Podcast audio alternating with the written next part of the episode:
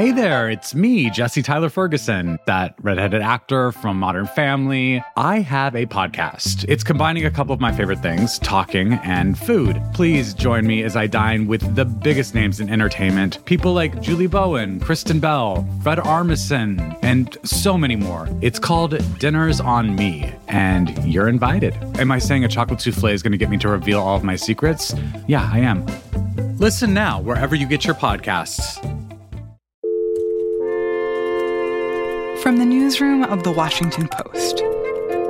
Washington Post, this is Colby. Yeah, yeah. 何老师您好，我是华盛顿邮报记者施佳。Hi, it's Stephanie McCrummen from The Washington Post. This is Post Reports. I'm Martine Powers. It's Wednesday, August 26th. Today, the subservience of Mike Pence, the new treatment that Trump is calling a breakthrough, and what the virus can teach us about climate change. On Wednesday night, Vice President Mike Pence is going to be traveling to Fort McHenry in Baltimore to give his formal acceptance speech to the Republican National Convention, the virtual convention, of course. And he's going to be formally accepting the nomination, meaning he's going to be on a national ticket again with President Trump. I'm Philip Rucker, White House Bureau Chief at The Washington Post. For months now, there have been rumors uh, in Washington and throughout Trump world that Pence could be replaced on the ticket by Nikki Haley, the former United Nations ambassador, or even by South Dakota Governor Kristi Noem. But this is Pence's moment. It's Pence's spot on the ticket, and his speech in Baltimore is going to affirm that he is the man, he's the number two, and he and Trump are going to be on the ballot together in November. And I think it's notable that when you look at the people around the president and the people who have been there and who have left in the last four years, you could probably describe it as a revolving door. But it does seem like Vice President Pence is this one constant who's managed to be there through it all he has been the constant through it all. And and the one thing that he's been unwavering in is his loyalty to President Trump. He, of course, calls it loyalty. Uh, others call it sycophancy or, uh, you know, his subservience to the president. But because he's been so uh, consistently at the president's side, parroting what the president once said, defending the president through any number of crises, he has earned that trust and he's earned that position uh, in a White House where people tend to rise and fall and come and go with frequency. And, and, what are the strategies that, that the vice president employs in order to do that? Like, what have you heard about the ways in which he is able to demonstrate that loyalty? You know, he demonstrates it in all sorts of ways publicly that we see. He will oftentimes credit President Trump with difficult decisions that may not have necessarily been the president's himself. He often will say, you know, I did X, Y, and Z at the president's direction and it's become something of a running joke among Pence's critics. And last week, uh, at the president's direction, we this week at the president's direction will be me. Uh, at the president's direction, active duty. I hope the American people know um, at this president's direction. But uh, you know, Pence really means it and is earnest when he says it, and you know, he feels like he is serving the president, and this is the kind of role that the president wants him to play as the loyal number two but it also plays out privately. For example, you know, Pence is reluctant to make any sort of public statement or even private statement in closed door meetings at the White House until he knows exactly where the president is going to land on any given issue. He doesn't want to get into a situation where he takes a position that's crosswise with that of the president or he gets out ahead of the president on any sort of news event. So, so does that mean that that Pence is essentially like the ultimate yes man? That he doesn't really push back on the president or try to correct or Im- improve decisions? You know, as far as we can tell publicly, Mike Pence is absolutely the ultimate yes man. I know I speak on behalf of the entire cabinet and of millions of Americans when I say congratulations and thank you. Thank you, thank you for seeing uh, through the course of this year Uh, an agenda that, that truly is restoring this country. However, Pence's advisors insist that the vice president will sometimes challenge the president in private or offer counsel in private one on one and may not always agree with what the president is doing but he never lets on uh, publicly that there's any disagreement or any space between the two of them. Pence's priority as vice president has been to be on the same page as President Trump, no matter the issue, no matter the day, no matter the crisis. Um, probably one of the most high profile roles for, for Pence um, has been his time as the head of the White House coronavirus task force. I'm going to be putting our Vice President Mike Pence in charge we're doing really well, and Mike is going to be in charge, and Mike will report back to me. But he's got a certain talent for this, and uh, how has he navigated that? And uh, what does it say about Pence that he is in that job? You know, as soon as the coronavirus became a pandemic and the White House realized the magnitude of this health emergency, Vice President Pence was named to chair the task force. And, you know, in a way, it's sort of a, a no win situation for Pence because of the magnitude of the crisis, because it looked like it would be virtually impossible to do this job perfectly.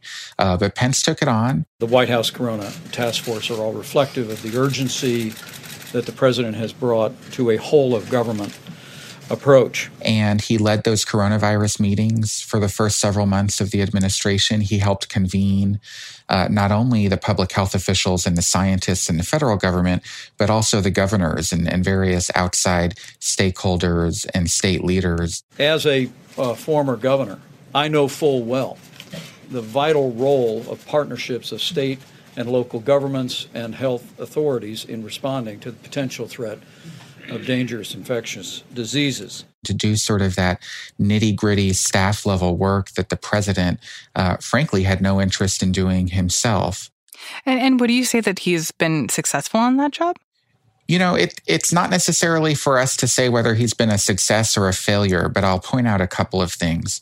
The US government and the Trump administration in particular uh, does not have control over this virus, does not have control over this crisis. And so if Pence's objective as chair of the coronavirus task force was to get control over the virus, to slow the spread, to prevent it from, from killing more lives, to prevent it from disrupting our economy and, and day-to-day life around the country, country, then he has clearly failed because you know the U.S. does not have that sort of control. Hmm. But when talking to Pence's defenders, his staff, you know, they think he's done an admirable job. They think this crisis was far beyond uh, anything anybody uh, could have reasonably been able to contain quickly, and and that Pence has done the best he could. You know, I think it's interesting to think about Vice President Pence in the context of of Kamala Harris and, and her nomination as a potential Democratic replacement for him. It's almost the opposite with Vice President Pence that that what has made him so successful is his his refusal to step a, a toe out from the shadow of President Trump.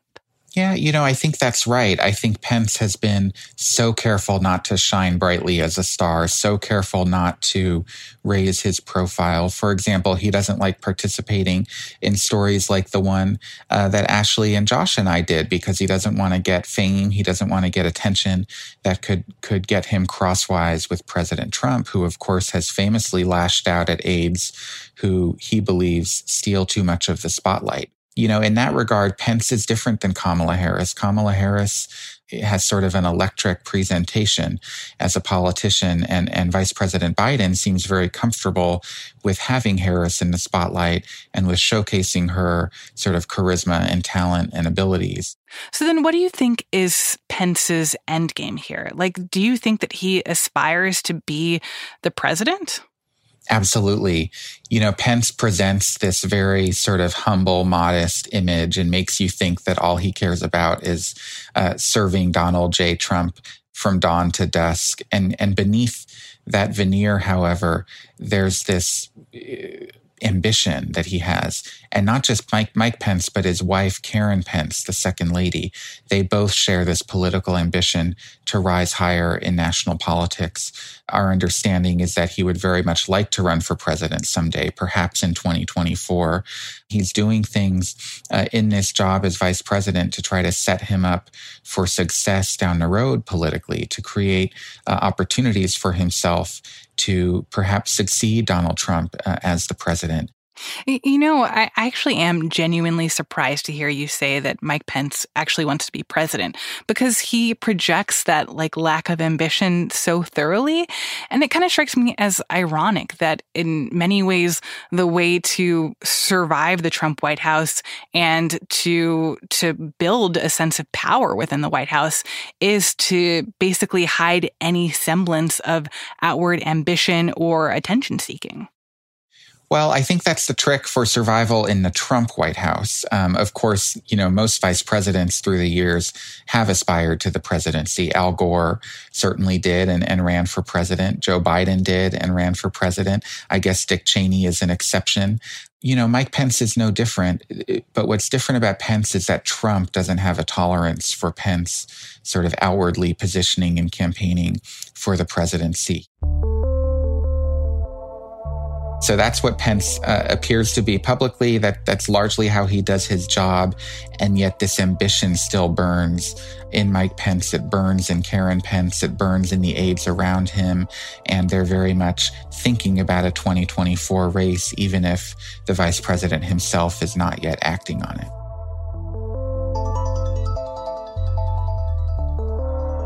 Philip Rucker is the White House bureau chief for The Post.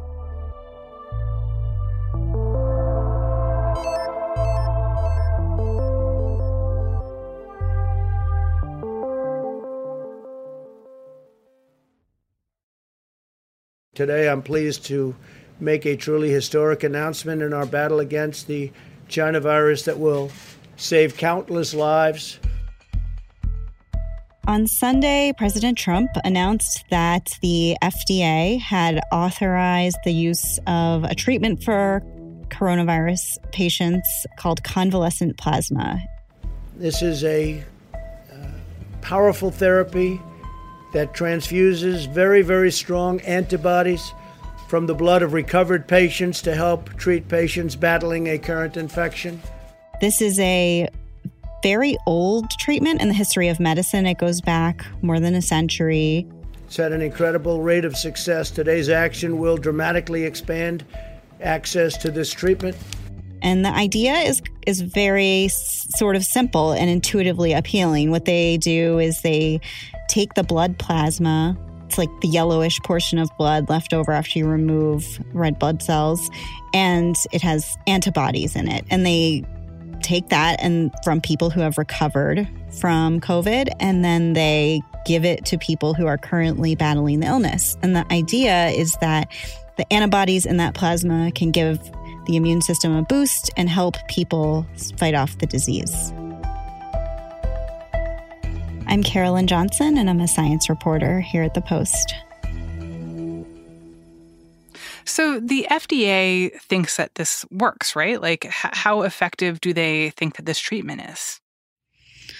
That's where it's complicated. Uh, so, the kind of authorization the FDA gave is a pretty low bar of evidence. Basically, it's for stuff that is safe and appears that it may be effective. That's a way lower standard than regular approval. Like when you think of a drug getting like the the stamp of approval from an FDA like kind of decision. Hmm. So they do think that there's suggestive evidence that it could work. And where it's all gotten messy is how firmly people think you can draw that conclusion and whether it was overstated during the press event uh, over the weekend.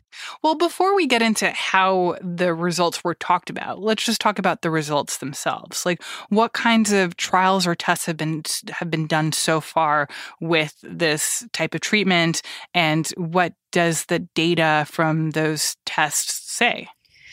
There haven't really been any of the kind of gold standard evidence in support of this that scientists look for. So when you hear about a drug getting approved, it's almost always because one or more large trials compared the performance of that drug against a placebo, like a dummy shot, a dummy pill, whatever, you know, if it's a vaccine or a drug.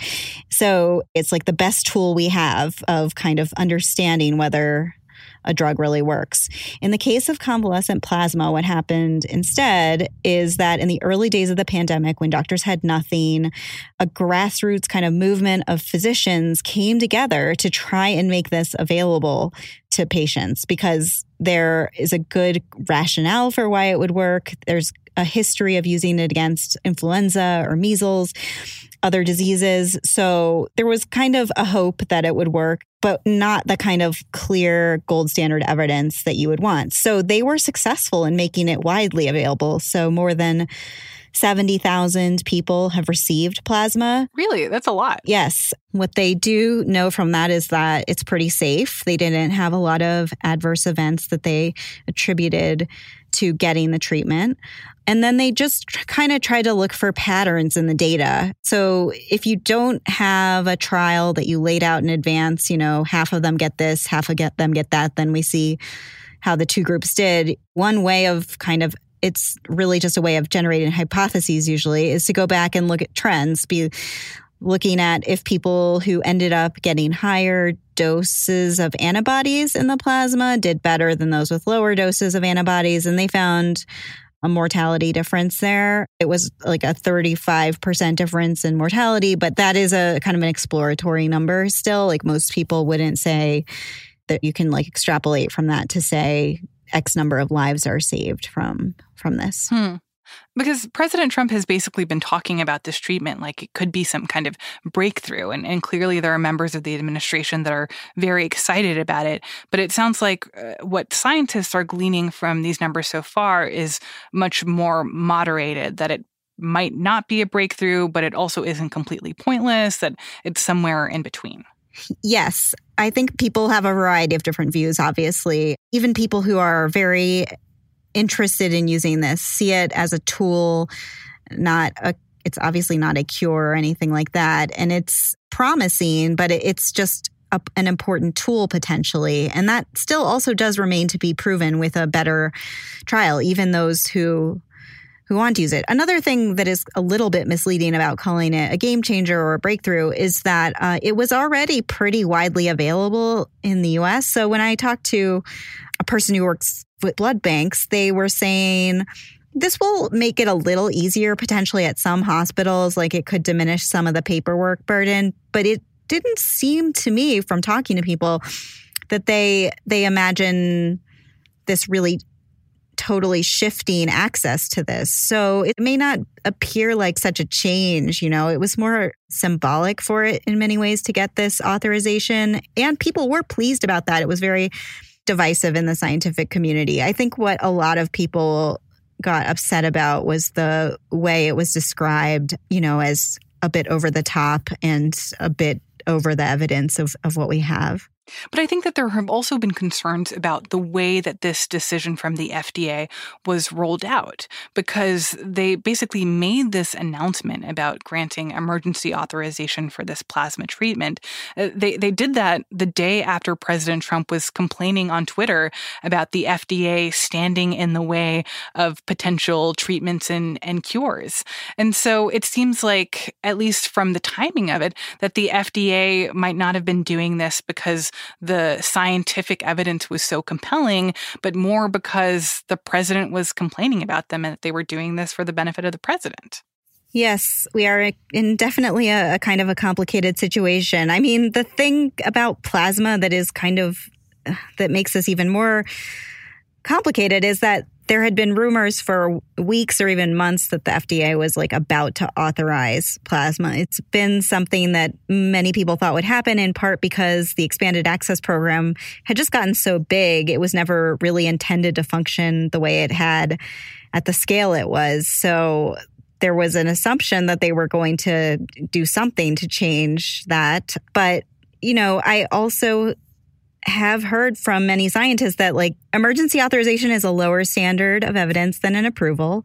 And there are people who think we've really met that standard and that this whole like theater, all the hysteria over the politics of it, it has just been toxic in a different way. It's it's it's not really about plasma. It's about yeah all kinds of confusing messaging from the White House.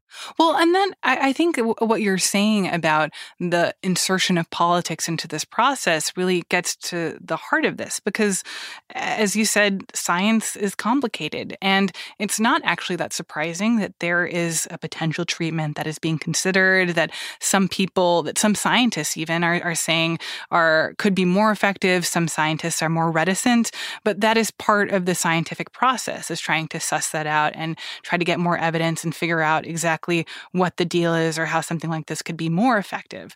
But the fact that you then have politics brought into it, you, the fact that you have President Trump talking about it as a breakthrough, and then there's a backlash to that, and then there's a concern that the FDA isn't listening to the scientists, but instead is listening to the president, that it takes a process that is supposed to be kind of complicated and supposed to be kind of nuanced, and that it throws it into the extremes that either it is like what the president is saying or it isn't. And the fact that it's more complicated than that is a hard message to convey in this kind of political environment. Nuance has been impossible during the pandemic on many levels, I would say. A big worry of people is that in the FDA's authorization, it says what is needed is more of the older, kind of like rigorous clinical trials that people who are critical of the decision have been calling for. But one of the problems is that the president and his advisors have gone to a press conference saying that this is such a remarkably effective treatment and really celebrated it. And it's really hard for me to understand why anyone who is sick in the or has a relative in the hospital would want to volunteer for a clinical trial where they have a chance of not getting the plasma if they've heard these messages that it's just this wonderful very effective life-saving measure we saw that with hydroxychloroquine, where the president talked about how well it worked. Trials were ongoing, but many institutions did not actually launch trials that randomize people because patients didn't want to take a placebo. And so the fact that there's been all of this this attention to this treatment that saying that it works is really going to endanger our ability to ever know if it works. And that was already true, but it's far, far more true now that we have had the president and his highest level of health officials kind of say how effective it is. It's true they're also calling for more trials, but how, why would that be persuasive to, to someone with a, a desperately ill family member who's trying to decide, you know, what, what treatment course they should get?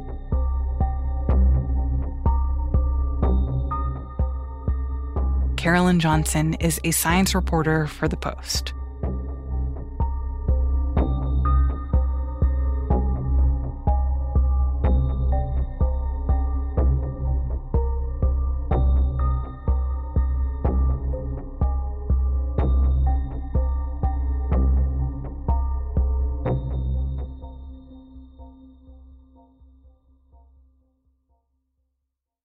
And now, one more thing. I'm Sarah Kaplan, and I'm a reporter at the Washington Post. And in normal times, in non pandemic times, I cover climate change and the human response to climate change. And something I found in my time reporting on the subject is that it is really hard to communicate about climate. At the beginning of the COVID pandemic, I was having this kind of eerie sense of deja vu watching the way people responded to the science of the coronavirus. A lot of good things have come out about the hydroxy. A lot of good things have come out. And you'd be surprised at how many people are taking it, especially the frontline workers, before you catch it. The bottom line is, after looking carefully at the data, these two researchers have concluded that California should end its shelter in place order. All the talk about coronavirus being so much more deadly doesn't reflect reality. Without a vaccine, the flu would be far more deadly. At worst, worst case scenario, it could be the flu. I feel like the more I learn about this, the less there is to worry about. It's actually the safest time to fly. Everyone I know that's flying right now, terminals are pretty much dead. And a lot of climate scientists I spoke to drew really strong parallels between the challenges that they have faced communicating climate change and the challenges that public health experts are now having trying to get people to take action around the coronavirus.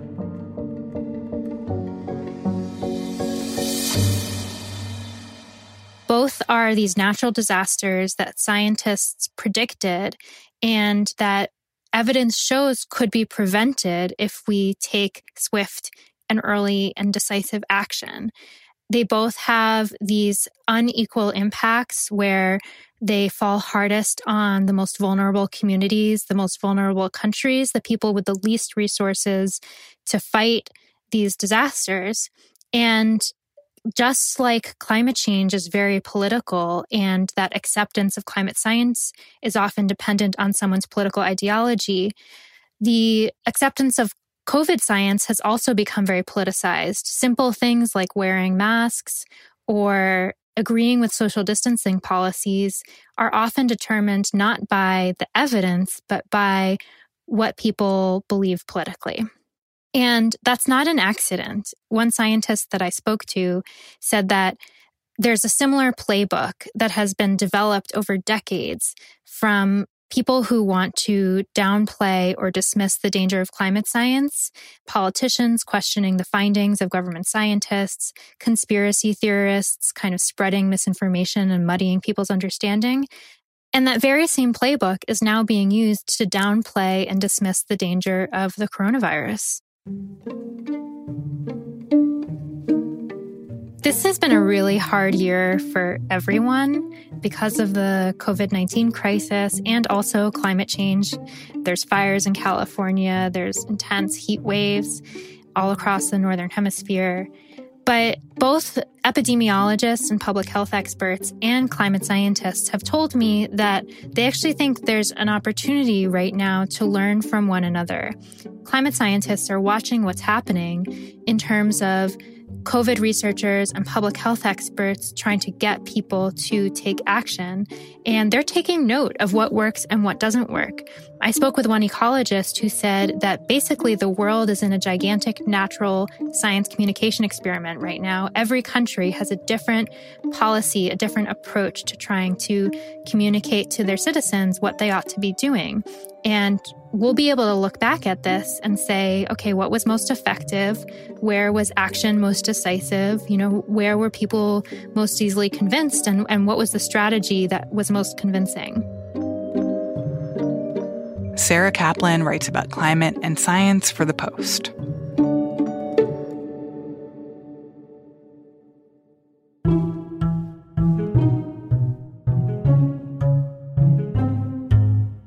That's it for Post Reports. Thanks for listening. As we've been watching wildfires grow in California and the looming threat from Hurricane Laura, we've been wondering what is it like to evacuate your home and your community during a pandemic? And how do you do that safely? If you're in the process of preparing to evacuate, we want to hear from you record a short voice memo telling us about how you're navigating this process, and send it to postreports at washpost.com. And please stay safe. I'm Martine Powers. We'll be back tomorrow with more stories from the Washington Post.